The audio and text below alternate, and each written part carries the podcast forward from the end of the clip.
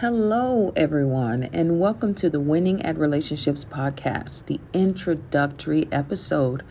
First of all, let me say that I am so excited, and this is an exciting time for me as I transition to a different way of helping others. Just a little background information on me. I trained as a therapist and have practiced for 17 years. I also have been a professor in the college classroom, and until I moved on from my faculty position last spring, I have been a professor for about 13 years. So my knowledge of relationships and family dynamics is strong, y'all, and has been cultivated for almost 2 decades. What? That's crazy to me. So now I am taking this knowledge to a broader audience with my coaching program that's called Winning at Relationships. So stay tuned for more information about this and how you can join the group and learn from and get the benefits. So what I found is that it's really important for me to send out information to the public so that people have knowledge about different topics that I have researched for years. And one of those topics is the area of relationships. Man, I've worked with people and help them navigate all different types of relationships, from intimate relationships, their relationships with their families, friends, and even relationships with coworkers and employers. And honestly, I really have helped people navigate what I believe to be the most important relationship. And that's the relationship we have with ourselves. We owe ourselves the same respect that other people expect and require us to give them. And that is a fact.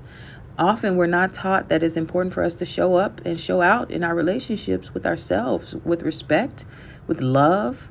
And this is important before we can show up in any type of relationship that we encounter. In the Winning at Relationships podcast, I will impart some knowledge, give y'all some strategies to cope with, and how to change your relationship dynamics.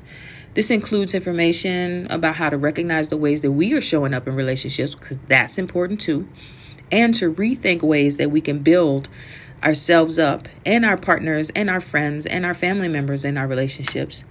And now I want to give each of you permission to be fully yourselves in your relationships with others and your relationship with yourself.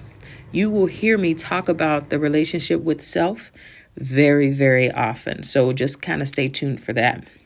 You'll have information from various guests, wellness experts, and professionals in coaching fields, and including my partner. And yes, we're very open about the dynamics of our relationship. So that should be a lot of fun.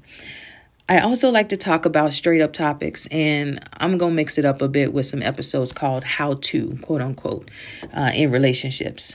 For example, how to communicate about boundaries, how to build trust, how to discuss sex and intimacy, because yes, sex and intimacy are significant parts of intimate relationships for sure.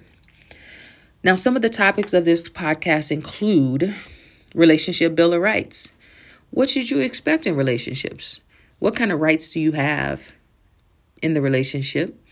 What should you have as a boundary? What way should your person treat you? And what way should your person expect to be treated by you? Okay, so those are just some of the things in the relationship bill of rights. Then we have attachment styles. Attachment styles are so incredibly important as we walk through relationships. We have to understand each other's styles of relating in order for us to be able to have functional and sustainable relationships. We must understand the ways in which our partners respond to trauma, the ways in which our partners respond to triggers, the ways in which our partner tends to avoid or is anxious about or is pretty secure in their relationship development. So we must know about attachment styles. And then I want to talk about form and function, right? How to form the friendship of your dreams with your partner. I mean, yes, you must be friends with your partner. That is a fact. How can you be in relationship with someone and not have friendship? It is not going to be very solid. And so some of the most successful relationships that I know about are built on friendship. And the friendship is maintained through fun, through playfulness, through just all kinds of support. So we'll talk more about that. And then we must talk about self-care. Yes, there has to be an element of self in relationships. Now, there's a difference between being selfish and a little bit of self. because a little bit of self isn't selfish. And so we have to understand what we need to do to take care of ourselves to make sure we are ready and prepared for our relationships and for our person or persons, depending on what types of relationship dynamics you have. And then another topic is trauma and relationship functioning. Now, those people who already know me as a professional know that trauma is an area in which I am very, very passionate. I've done numerous research projects on trauma and the ways in which it affects individuals in their lives and their functioning across their lifespan. It's also important in relationships. And sometimes I found that people have relationships that heal parts of their traumatic experiences. And this is because they found the person for them who is patient, who is loving, who is kind. And so I think that that's important as well as we discuss what's going on in the context of people's lives. Now, I need you to know, too, that I will have episodes that focus on my relationship coaching program, Winning at Relationships with Dr. K, coming soon. And some of these lessons include intensive relationship Q&As. Bring your partner. Let's have a conversation, right? Sexual intimacy, for sure. Definitely back to the attachment, right? Having modules on that and ways of working through and understanding that together. Then we'll have trauma and sexuality, because there we go again, right? Trauma shows up everywhere. And pretty much everyone under the sound of my voice, in some capacity, either knows someone or has themselves experienced trauma. And it often can affect the way that we relate to each other in our bedroom, the way we relate to each other outside of the bedroom, and can contribute to the health and wealth and well-being of our relationships or the demise of our relationships. Then we're going to talk about conflict management. What do you do when you have an argument? What do you do when you and your partner don't agree? Because that's the thing, right? That's what happens. You're not going to agree because you're two different people, but you can come to a place of understanding of each other and a way to be respectful. This can also show up in our relationships outside of our intimate relationships, friendships, family members, work, all those types of things. And then there's also another relationship Q&A.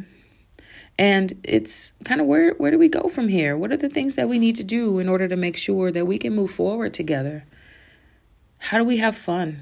How do we understand and know each other's shared interests? So it's important for me to make sure that the individuals who take my course or who work with me in individual coaching have an opportunity to bring a partner. And it's a webinar style course, except for the Q&A ones. And that will be kind of halfway through the course and then the last module.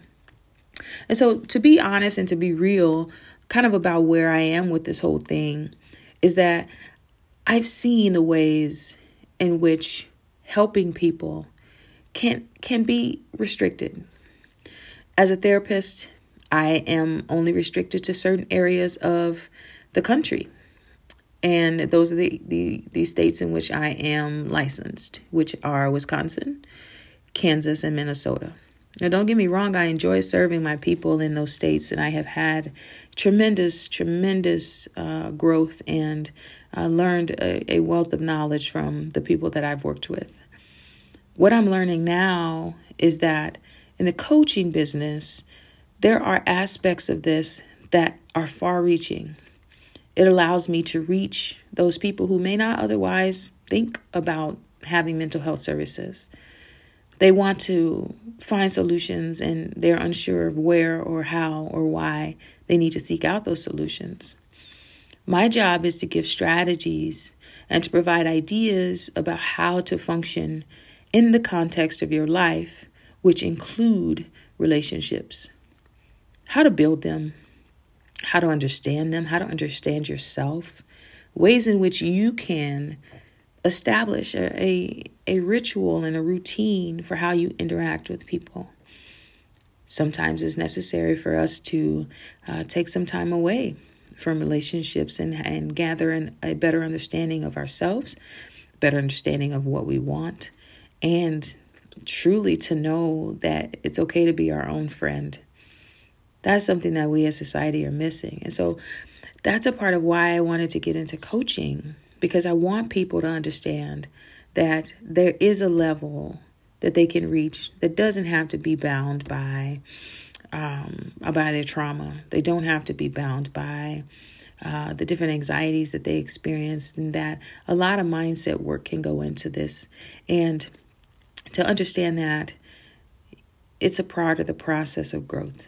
It's a part of the process of becoming truly and fully who you are. And so if you'd like to find out more information about what I got going on here, feel free to drop me a line. My email is Dr. Kimmery, so DrKimmery at Dr. Special K, DrSpecialK.com.